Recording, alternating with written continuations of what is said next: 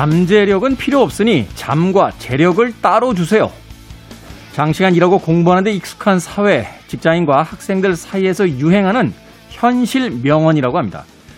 뇌과학자 매튜 워커는요, 수면 부족이야말로 21세기 소리 없이 퍼져나가는 유행병이다 라고 말했는데요.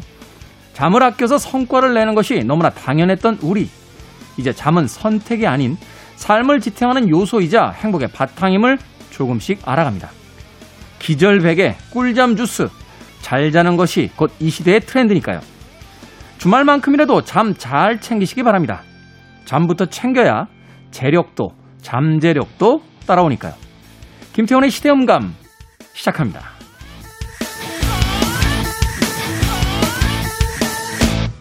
그래도 주말은 온다. 시대를 읽는 음악 감상의 시대음감 김태훈입니다.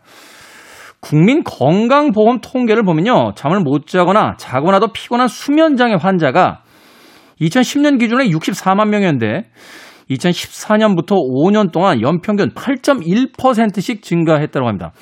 엄청난 증가율이죠. 뭐 우리의 봉급이 한 자릿수로 증가 뭐 2% 3% 이렇게 오르는 것이 현실인데 수면 장애 환자는 연평균 8.1% 오르고 있다. OECD 기준으로 봐도 2016년에 전 세계 평균 수명 시간이 8시간 22분인데 한국은 7시간 51분, 평균 31분 적은 수치로 최하위권이라고 합니다. 생각해보면 저희 세대만 해도요, 뭐, 사당 오락, 5시간 자면 대학교 떨어지고 4시간 자면 대학교 간다.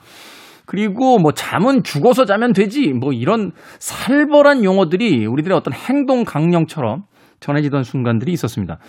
그래서 잠이 조금이라도 더 많이 자는 사람은 게으른 사람, 패배자, 어, 뭐 오만 수사를 동원해서 공격하기도 했고요. 잠을 부족하게, 잠을 모자라게 자면서 오직 회사에 충성을 하는 사람들을 성실한 사람들이라고 부르기도 했었죠.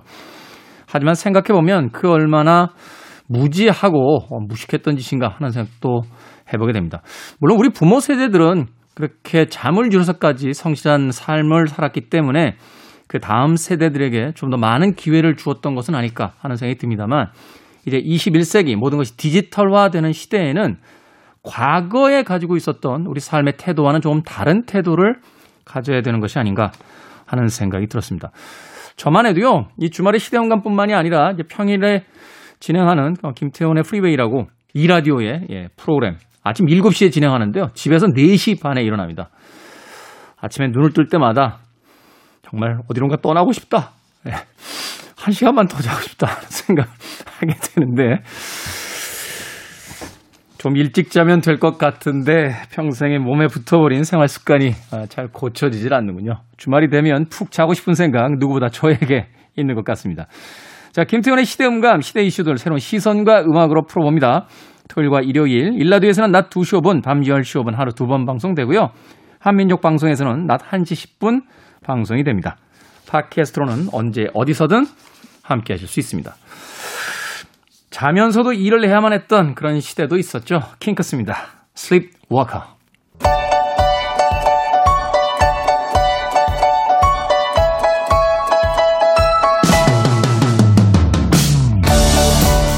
세옹지마, 전화 위복, 오래된 사자성어들이 말해주고 있죠. 세상은 언제나 좋지만도 또 그리 나쁘지만도 않았다고요. 우리 시대의 좋은 뉴스와 나쁜 뉴스를 소개합니다. 뉴스 Good and Bad. KBS 산업과학부 오규정 기자 나오셨습니다. 안녕하세요. 안녕하세요. 자, 오늘도 좋은 뉴스와 나쁜 뉴스 하나씩 가지고 오셨는데. 네. 어떤 뉴스 먼저 들어볼까요? 오늘은 좋은 뉴스 먼저 듣고 싶으세요? 나쁜 뉴스 먼저 듣고 싶으세요? 저는 뭐 일관성 있습니다. 언제나 나쁜 뉴스를 먼저 듣죠. 네. 네. 섹스피어의 이야기 중에 이런 게 있어요. 끝이 좀 다 좋다. 아, 아 네. 그, 네, 좋은 말이네요.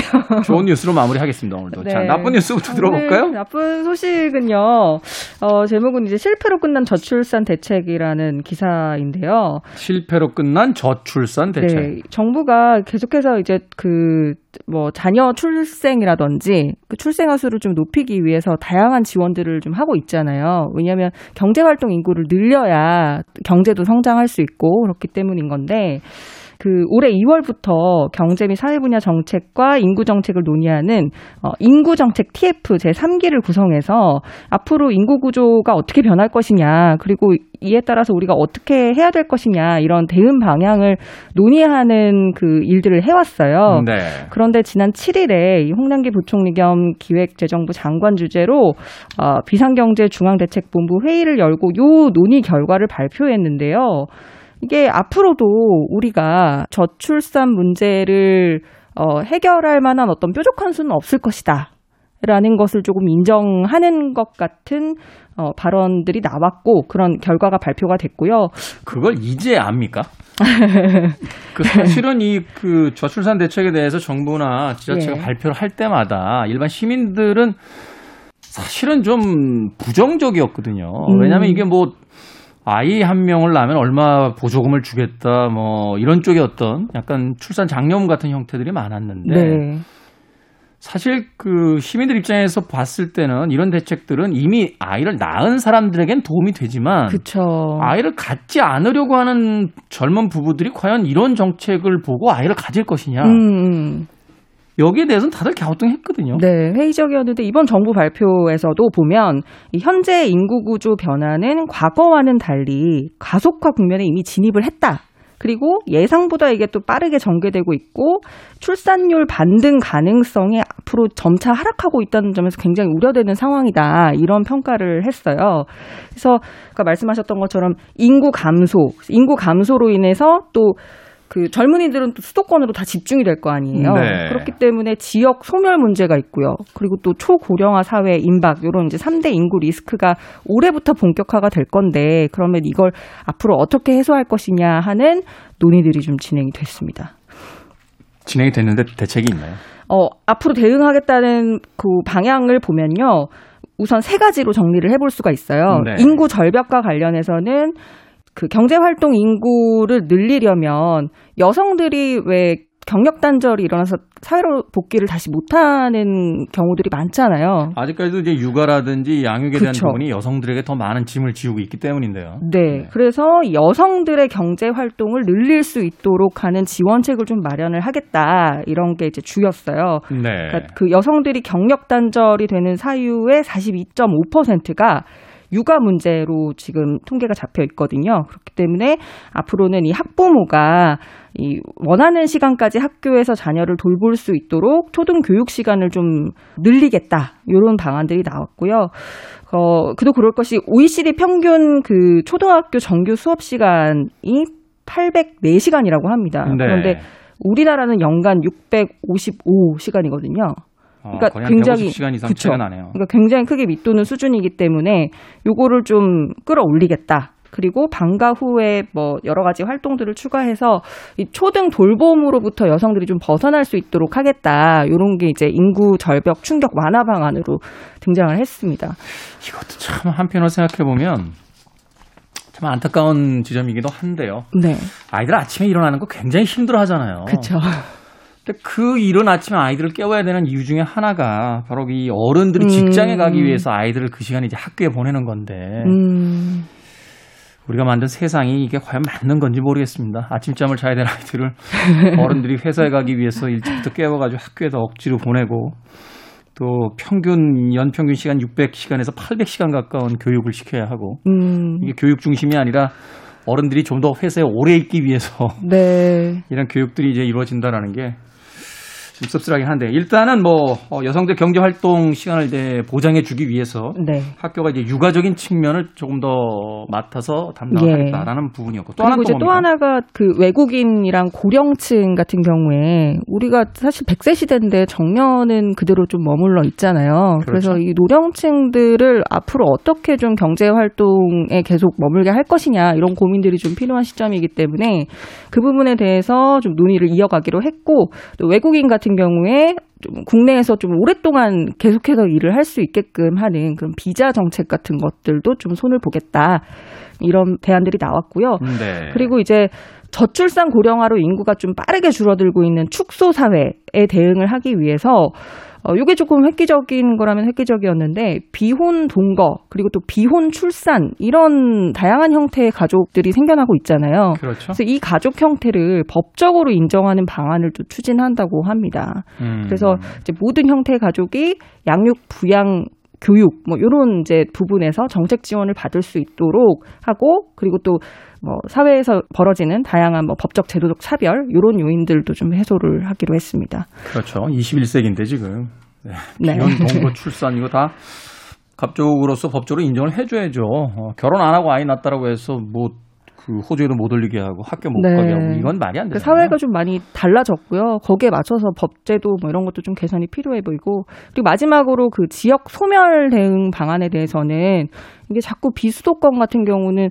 지역 인구도 줄고 하니까 굉장히 행정적으로도 작아진단 말이에요. 그래서 이 수도권에 준하는 경쟁력을 갖춘 어떤 지역 거점을 육성을 하고 또 이제 지자체들끼리 서로 기능적으로 연계하는 그런 방안들이 좀 나왔습니다. 공무원분들도 내려간다라고 해서 안 내려가고 자기들이 산 땅값만 올린 뒤에 계속 서울에 계시는 것 같은데 되겠습니까? 방안 고민도 좀 해야 될 것 같은데요. 예. 어찌됐건 어, 정부가 인정을 했다라는 건 새로운 방법을 찾겠다는 거죠. 지금까지 저출산 대책이 크게 실효를 얻지 못했다. 그렇죠. 예. 얻지 못했으니까 새로운 방식을 찾아보겠다. 예. 어찌됐건 뭐 그 실패를 인정하는 용기와 또 그 자리에서 또 새로운 대책을 찾고자 하는 노력이 있으니까 아무쪼록 좀 좋은 결과가 있기를 예, 바라보도록 하겠습니다. 자 이번에 good news 어떤 뉴스입니까? 네, good news 좀 따뜻한 소식 준비해봤습니다. 이번에 사실 good news들이 좀 많더라고요. 네. 저희 방송을 들으셨는지 기자분들이.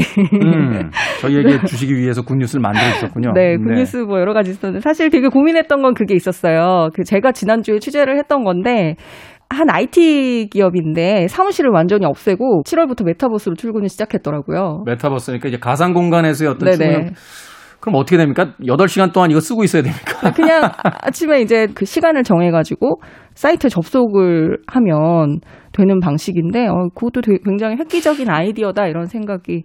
노동 강도는 더 세질 수도 있겠는데요. 이- 우리가 직장에 출근하면 일을 하든 안 하든 그 공간에 머무르는 시간으로 음, 계산을 해주는데 이게 네. 집에 있게 되면은 실질적으로 일하는 시간으로 이제 계산하겠다. 뭐 이렇게 이야기할 수 있을 것 아, 같고. 네. 최근 기사 보니까 그이 자택근무하는 분들에게 회사가 이제 요구 사항이 많아지더군요. 그러니까 사무실을 거실로 정할 거냐, 안방으로 정할 거냐, 아, 한 군데를 정해라. 한 군데를 정해라. 아. 그래서 거실로 정했는데 안방에 가 있는 건 근무지 이탈로 보겠다. 아니 그거 아니, 이게 무슨. 아니 그렇지 이제 우리가 왜 직장에서도 네. 이 친구 어디 가서 책상 비우고 하면서 일안 하고 놀러 가는 것처럼 되잖아요. 아. 그러니까 자택 근무를 할 때도 공간 지정을 하겠다라는 회사들이 좀 늘고 있더라고요. 그래서 이게 굿뉴스만 될 수는 없겠다 음. 하는 생각에서 일단 그건 빼고요. 그렇습니까? 네, 정말 굿뉴스들이 있었는데 뭐였냐면 어, 질병청에 전해진 30만 원 백신 사는데 보태주세요라는 기사였어요. 네. 지난달 14일에 요 코로나19 예방 접종 대응 추진단이 있는 충북 오송 질병관리청에 이한 통의 편지가 도착합니다. 그 편지 안에는 현금 30만 원도 함께 들어 있었는데요. 이게 백신 접종을 완료한 어 르신이 보낸 편지였어요.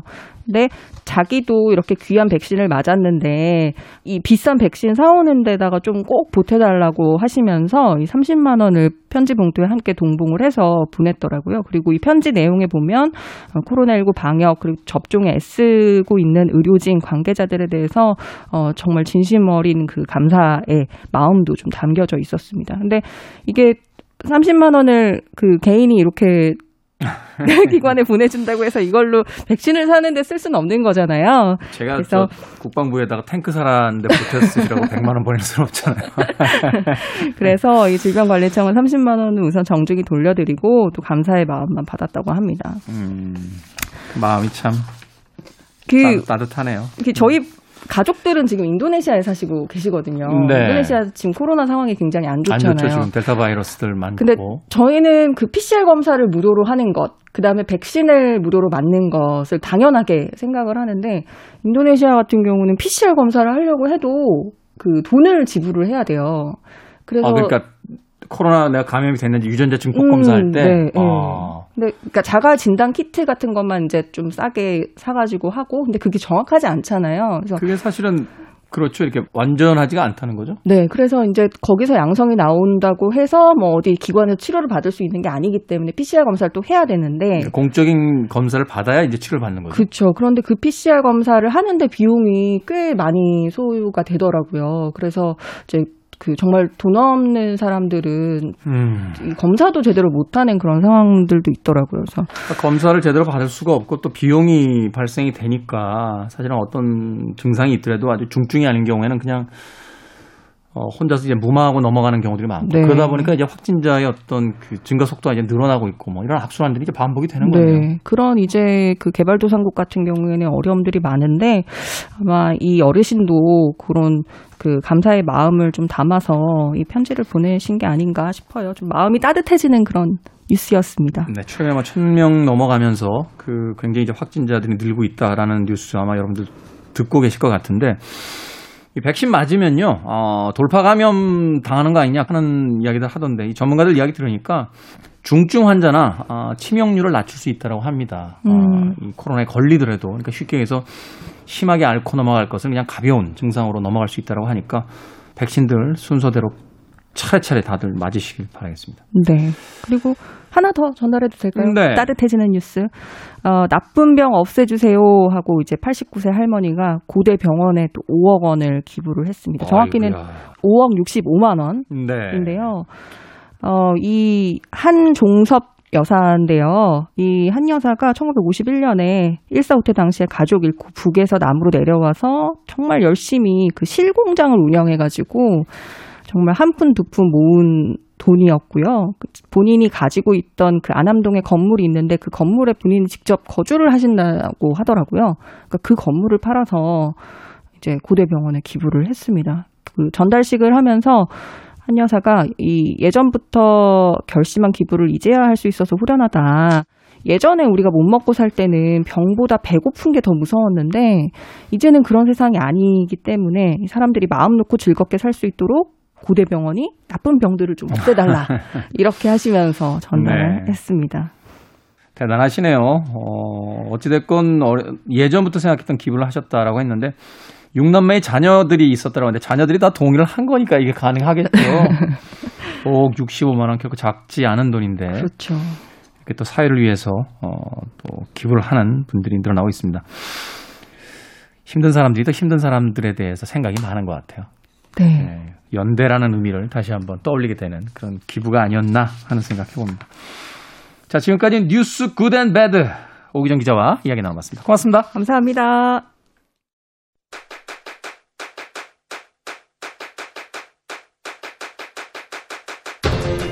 그래도 주말은 온다. 김태훈의 시대음감.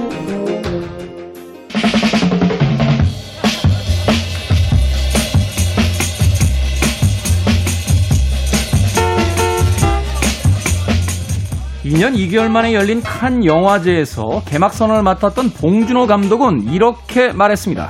수백 년 동안 이 지구상에서 영화는 시네마는 단 한 번도 멈춘 적이 없다고 생각합니다. 우리 시대에 멈추지 않는 영화 이야기 시선의 시선 영화 유튜브 크리에이터 채널 김시선의 김시선 평론가 나오셨습니다. 안녕하세요. 안녕하세요. 김시선입니다. 자 코로나19 때문에 직격탄을 맞은 영화제지만 그래도 네. 영화는 한 번도 멈춘 적이 없다. 그 이야기는 맞는 것 같아요. 네, 맞습니다. 자, 사실 작년에도 이제 코로나가 약간 심각했었는데 영화제는 어떻게든지 영- 명맥을 유지하기 위해서 노력했던 것 같아요. 음 그렇군요. 네. 사실 극장에 사람들이 없어서 조금 음, 예전과 같은 어떤 그런 영화적 붐들이 일어나고 있지는 않습니다만 네. 그래도 이 여러 해외 사이트들이나 우리나라의 어떤 영화 전문 사이트들 들어가 보면 네.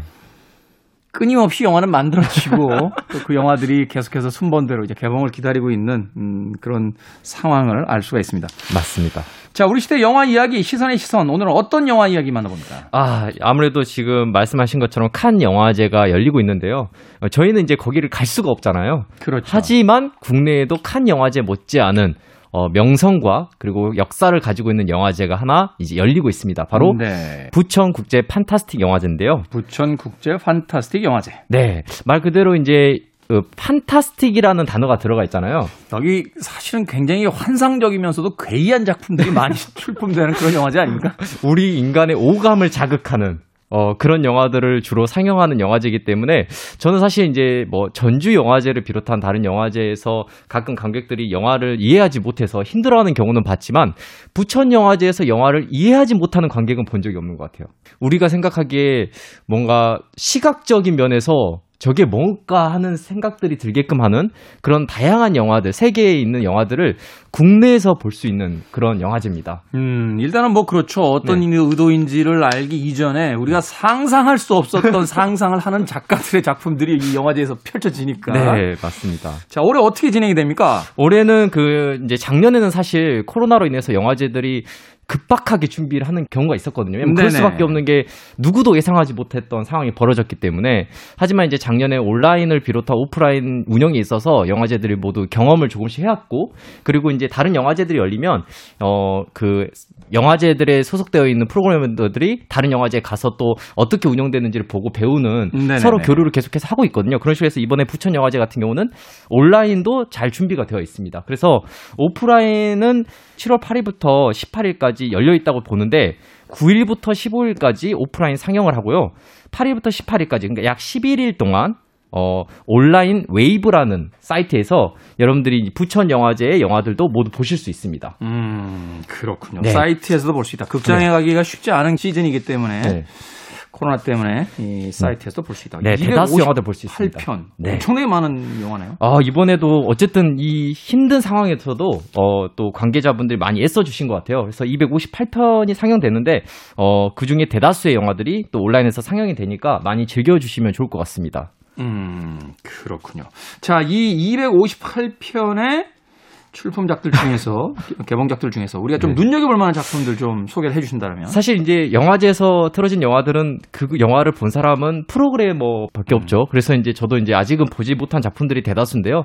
제가 봤을 때 이 작품이 좀 특이하다 또는 어 이제 얼마 전에 이제 예매가 열렸었어요. 음. 부천 영화제 예매가 열렸는데 많은 분들이 이 영화부터 예매를 하고 싶어라고 했던 언급했던 영화들부터 여러분들한테 한번 소개를 해드리면 어떨까 싶습니다. 그 중에 네. 첫 번째 영화가 제목부터 아주 화끈하죠.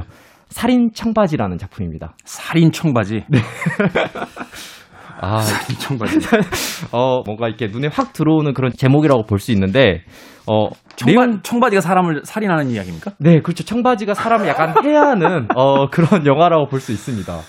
역시 역시 우리의 기대를 저버리지 않는 부천 판타스틱 영화제군요. 네. 네, 그래서 그런지 이 작품은 어, 많은 그 부천 영화제를 기다리는 관객들에게 1순위로 뽑히는 애매 순위 1순위로 뽑히는 작품 중에 하나였어요. 음. 그래서 정말 오픈하자마자 저도 같이 참여를 했었는데 오픈하자마자 어, 몇 분 만에 이 살인 청바지 애매 좌석이 다 없어졌습니다. 아 그렇군요. 네.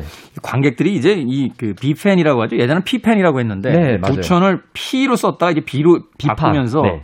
B팬 이렇게 네. 이제 바뀌었는데 이 부천 판타스틱 영화제는 고정 팬들, 골수 팬들이 꽤 있어서 아, 많습니다. 벌써 이분들 제목하고 감동 몇면 딱 보면 작품들 딱 찍으시더라고요. 이거 재밌다라고. 맞습니다. 실제로 부천 영화제에 가면 이렇게 영화를 좋아하시는 분들이 어 굉장히 영화관에 그 상주하고 계세요. 그래서 아. 그분들한테 이 부천 영화제 또 묘미가 그런 것 같아요. 서로 모르는 사이지만 어, 자주 가다 보면 또 익숙해진 얼굴들이 있거든요. 그런 분들한테 또 영화 추천도 받아도 어, 그분들이 편하게 아주 어, 친절하게 알려주실 거예요. 그만큼 음. 아주 영화를 좋아하는 분들이 많이 모인다고 볼 수 있는데 이 살인 청바지 내용 벌써 궁금하지 않으세요? 이미 예상은 되시, 되시겠 되시겠죠. 궁금합니다. 청바지가 사람을 어떻게 죽입니까? 입는 순간 사람을 조여서 죽여요. 그, 저도 그건 아직 확인을 못 해봐서 어, 네. 어, 딱 편하게 말씀드릴 수는 없겠지만은 어, 내용은 이러더라고요. 그 캐나다의 의류 매장에서 리비라는 이제 어떻게 보면 팀에 새로 합류하게 된 직원이 있는데 어느 날 이 회사에서 Super Shaper라는 자신의 치수에 맞게끔 맞춰주는 청바지가 개발이 돼요. 네. 그러니까 어떻게 보면 미래지향적인 어, 청바지라고 볼 수 있는데 입으면 딱 이렇게 맞춰주는군요. 그렇죠. 사이즈가. 입으면 어. 딱 맞춰주는 거예요. 요즘에 이런 신발도 있잖아요. 그 딱 신으면은 거기에 맞게끔 딱 조절을 할 수 있는. 뭐 이렇게 에어, 에어넛을 이렇게 딱, 딱 맞추는 게 있더라고요. 네, 네. 그런 걸 좀 상상하시면 좋을 것 같은데 근데 이 청바지가 자아를 가지게 됩니다. 아, 의식을 갖습니까? 청바지가? 그렇죠. 의식을 가지고 사람을 해하게 되는 그런 영화입니다. 사람을 공격하는 거죠. 그 넷플릭스에 나왔던 그 시리즈 중에 Love Death and Robot인가요? 네. 예, 거기서 보면 그 요거트가 자의식을 가지고 인간을 지배하는 에피소드가 하나 있었는데 이제 청바지까지 의식을 가지면은 이제 인간은 어떻게 합니까? 그렇죠. 너무 힘들겠죠. 어... 혹시 청바지를 즐겨 입는 분들이라면 이 영화를 패스하셔도 좋습니다. 아, 저도 지금 청바지 입고 있는데 예. 네. 이게 캐나다 영화라고요. 네, 캐나다 영화입니다. 이 엉뚱한 상상력의 어떤 물론 이제 일반화 시킬 수는 없겠습니다만 영화제라든지 가서 이렇게 작품의 출품국들 이렇게 몇 면을 보면 뭐 미국이나 네. 이렇게 좀 뭐라고 할까요 총기 사고가 많은 뭐 이런 나라들 네. 이런 나라들은 별로 이런 게 없고요 맞아요. 사회보장제도 잘 돼 있는 나라들 있잖아요 캐나다 북유럽이나 이런 네. 나라들 오히려 상상력에 보면 넓죠. 좀 심심한가 봐요 나라가 이런 엉뚱한 상상들이 정말 많은 영화들에 음. 이제 등장을 하게 되는데 네. 일단 흥미롭네요. 네. 살인 청바지. 살인 청바지라는 영화도 정말 흥미로울 거고 두 번째 영화는 아마 우리나라 관객분들면 더 관심을 가질 만한 영화일 것 같아요. 바로 놀이공원이라는 작품입니다. 놀이공원. 네, 사실 이 작품에 대해서 많은 분들이 관심을 갖게 된 건 감독 때문인데요. 바로 어, 좀비 장르의 아버지라고 불리고 있는 조지 로메로 감독의 작품 중에 하나입니다. 그래서 그래서 그래서 뭐 Living Dead죠. 네. 어. 살아있는 시체들의 밤 시리즈로 너무 유명해진 감독이고, 사실 우리가 알고 있는 좀비 장르의 모든 것을 어떻게 보면 초기에 만든 분이라고 봐도 될 것 같은데, 그렇죠. 이분의 작품이라고 하면 사실, 어, 살아있는 시체들의 밤이라고 하는 어떤 특정 공간에 갇혀 있는 상태에서 좀비가 나타나는 영화들로만 생각하실 텐데, 놀이공원이라고 해서 어떤 한 신사가 놀이공원을 찾아냈는데, 놀이공원에서 지옥 같은 악몽을 겪게 되는 이야기를 다루고 있는 영화입니다. 그래서 아. 어떻게 보면 밖에서 벌어지는 어, 좀비 장르의 한 영화라고 볼 수 있는 거죠. 그러네요. 이 조지 로메로 감독의 이제 살아있는 시체들의 밤 같은 경우도 어떤 이제 그 공간 네. 안에서 이제 그 폐쇄적인 공간 안에서 이제 탈출하고 막 그 좀비들과 싸우는 이야기 막 이런 것들이 있었는데 네. 놀이공원은 이제 오픈형으로. 그렇죠. 어. 게다가 놀이동산이니까 더 뭔가 호기심이 가지 않으신가요? 뭔가 놀이공원에서 어떤 일이 벌어질지. 그렇죠. 네. 우리가 흔히 이야기해서 이제 즐거움과 재미를 찾아 떠난 공간에서 이제 공포로 일상이 바뀌어 버리는. 완전히 틀어지는 거죠. 야, 야. 조지 로메로 감독 대단하네요. 지금 네. 연세가 꽤 되셨을 것 같은데. 이 작품 같은 경우는 사실은 이제 좀 예- 이제 이 작품 같은 경우는 예전의 작품이긴 하지만은 아, 이게 옛날 거죠? 네네 어, 어. 예전의 작품이긴 하지만 이번에 4K로 리마스터링 돼서 상영이 된다고 하니까요. 아. 어, 오래된 영화라고 해서 사실 거부감이 드는 분들도 계실 텐데 4K remastering을 하면은 그 보는데 큰 지장은 없거든요. 그래서 음. 이 작품도 꼭 좀비 장르를 좋아하시는 분들이라면 찾아주시면 좋을 것 같습니다. 근데 저는 사실적으로 이 4K로 그 리마스터링 하는 거 약간 반대의 의미도 있어요. 아 그래요. 예전엔가요? 그 흑백 네. 영화의 고전이 이제 카사블랑카 같은 경우 응.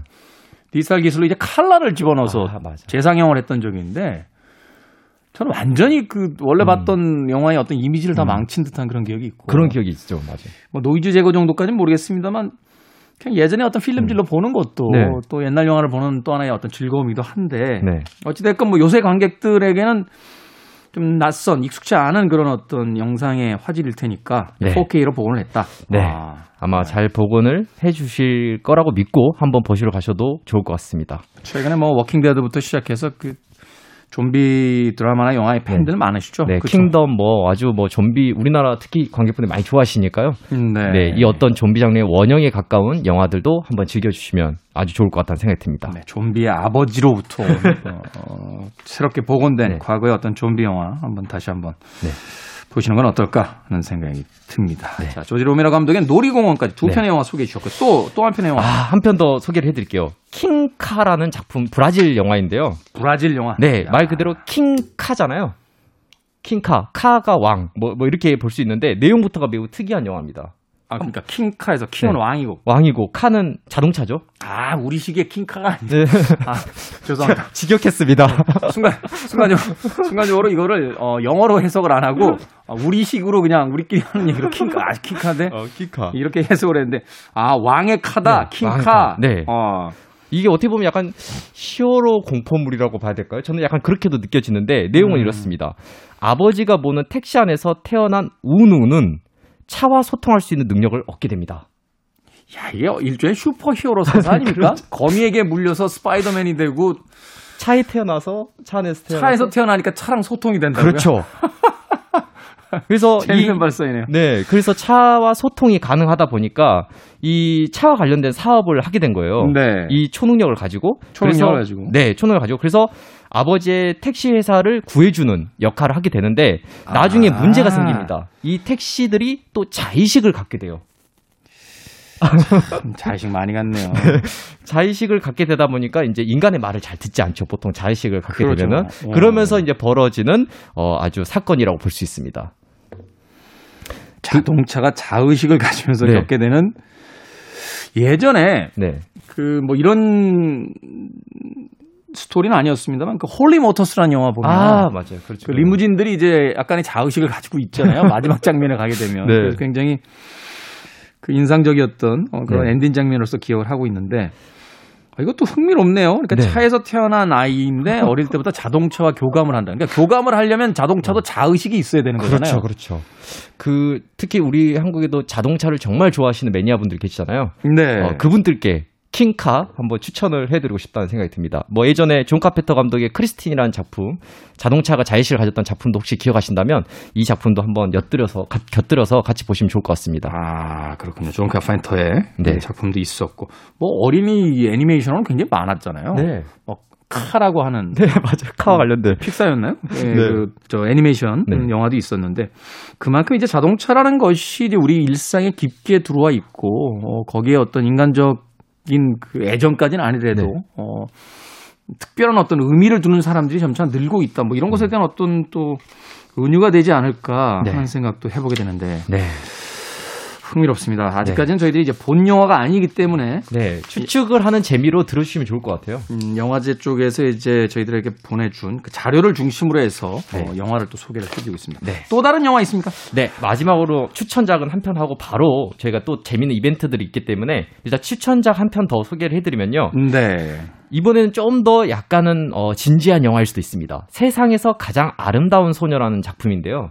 어, 이 작품은 그 리- 루키노 비스콘티의 토마스 만의 그 베니스에서의 죽음을 영화로 한 작품이 하나 있어요. 음. 어, 매우 그 이탈리아 작품 중에서는 굉장히 유명한 작품 중에 하나인데요. 네. 어, 어떤 새, 쇠약해진 한 노인이 아주 아름다운 미소녀 타지오를 발견하면서 벌어지는 이야기가 이 베니스에서의 죽음이었는데 네. 그때 당시에 이제 이 감독이 어떻게 보면 이 세상에 없을 것 같은 아름답고 순수한 소녀를 찾아서 굉장히 고생을 했다고 해요. 그때 찾았던 소녀가 바로 어 비에른 안드레센이라는 사람이었고요. 그 안데르센이 안데르센. 네, 음. 비에르 안데르센이 이제 바로 이 영화에서의 소년 타지오를 연기하게 됩니다. 근데 네. 어떻게 보면 이제 외모적으로 아름다운 그 부각으로 인해서 이제 배우로 캐스팅됐던 사람이다 보니까 이 사람의 일생이 어떻게 보면은 순탄했을까? 아니면 순탄하지 않았을까? 알 수가 없는 거잖아요. 아, 음. 이게 이렇게 어린 소년의 나이에 너무 떠버린 거죠, 한마디로 말하면. 세상에서 가장 아름다운 소년으로 이제 발탁이 됐고 네. 또 세상에 그만큼의 주목을 받았을 네. 테니 이 소년이 그때의 이제 최절정기를 네. 누리고 나서 네. 이후의 삶이 어떻게 달라지거나 살아갔을까에 대한 그렇죠. 궁금증. 아. 그 궁금증을 다룬 다큐멘터리입니다. 그래서 지금 현재는 비에르 안드레센이 어, 만 66세가 되셨어요. 아, 그래서. 이분의 어떻게 보면 그것이 과연 이분의 그 인생에 있어서 어떤 영향을 미쳤는가에 대해서 한번 탐구해서 들어볼 수 있는 그런 영화입니다. 그렇죠. 그 나홀로 집에 이제 나왔던 그 맥컬리 컬킨 같은 그 아역 배우가 이후에 굉장히 힘든 어떤 청소년기를 보내야만 했던 것들도 네. 있고 또 실제로 그 해리포터에 나왔던 많은 그 소년 소녀 주인공들이 굉장히 시달렸죠. 예, 굉장히 많은 어떤 그 스트레스에 시달렸던 네. 이런 경험들도 있고 그렇게 본다라면 과연 네. 이 어린 시절에 가져왔던 그 명성이 한 인간의 삶을 어떻게 흔들어 놨는가에 그렇죠. 대한 이야기가 될 것 같다. 과연 아름다운 소녀를 연기해서 유명해진 이 사람이 과연 아름답게 인생을 살 수 있었을지 한번 보시면 좋을 것 같다는 생각이 듭니다. 참 끔찍한 것 같아요. 네. 그것도 한편으로는 전 세계 혹은 내가 가는 어디에 가건 간에 모든 사람이 다 나를 알아본다는 거. 네. 아, 너무 힘들죠. 그러기 힘들겠죠. 아니, 저는 못, 못 겪어봐서. 아, 김수선 씨도 이제 젊은 그 영화 팬들에게는 뭐 굉장히 유명한 그 영화 평론가가 됐고 네. 저야말로 이제 그렇습니다. 네. 네. 사실 어 그래서 이제 많은 분들이 이렇게 저희가 추천한 몇 작품을 보시면서 제 되게 재미있게 느끼셨을 텐데 영화제를 가는 이유는 사실 영화를 단순히 보는 거 말고도 또 다른 재미가 있잖아요. 네. 뭐 감독을 만난다던가 또는 그에 대한 영화에 대해서 직접적인 얘기를 듣는다던가 음. 이런 이벤트들을 되게 좋아하실 것 같다는 생각이 들어요. 그 이야기를 음악을 한 곡 듣고 와서 네. 어, 이야기를 나눠보도록 하겠습니다. 네. 영화 이야기가 나왔으니까 이 음악 한번 듣고 가죠. 어, 애니어 모리꼬네의 시네마 파라디스 듣습니다. 영원한 영화에 대한 찬가죠. 엔니오 모리꼬네의 Cinema Paradiso 어, 영화 시네마 천국에 수록됐던 메인 테마곡으로 듣고 오셨습니다.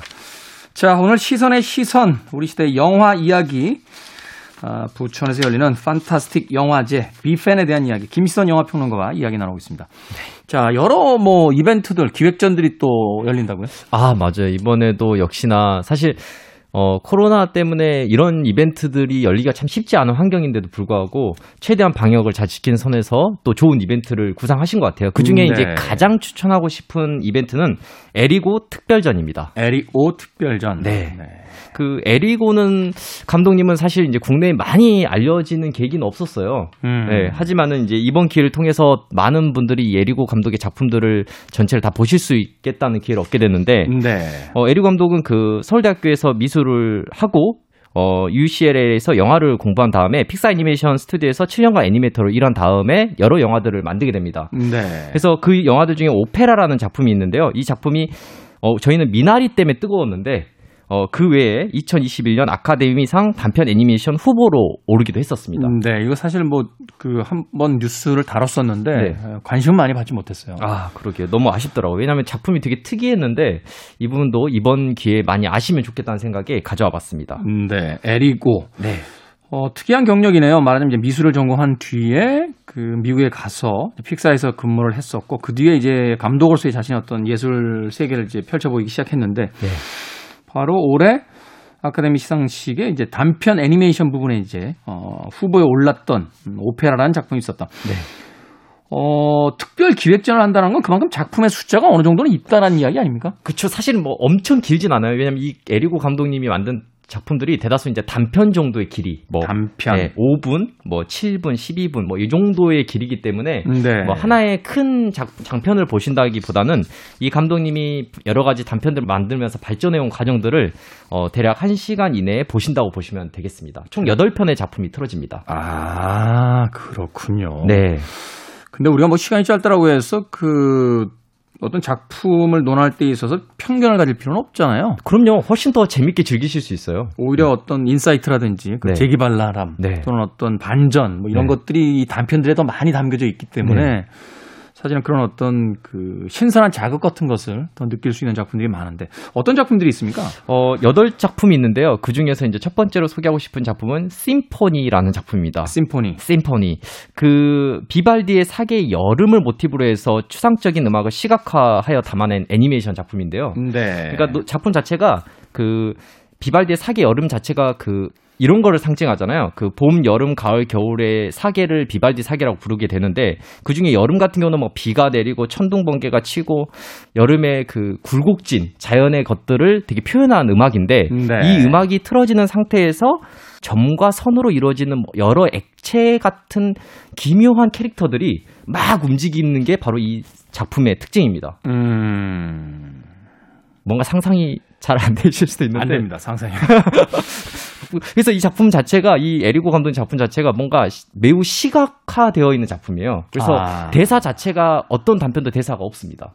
아, 그렇군요. 네, 모두 다 눈으로 즐겨야 되고 이번 기회가 아니면 쉽게 극장에서 볼 수 없는 단편들이라고 볼 수 있는 거예요.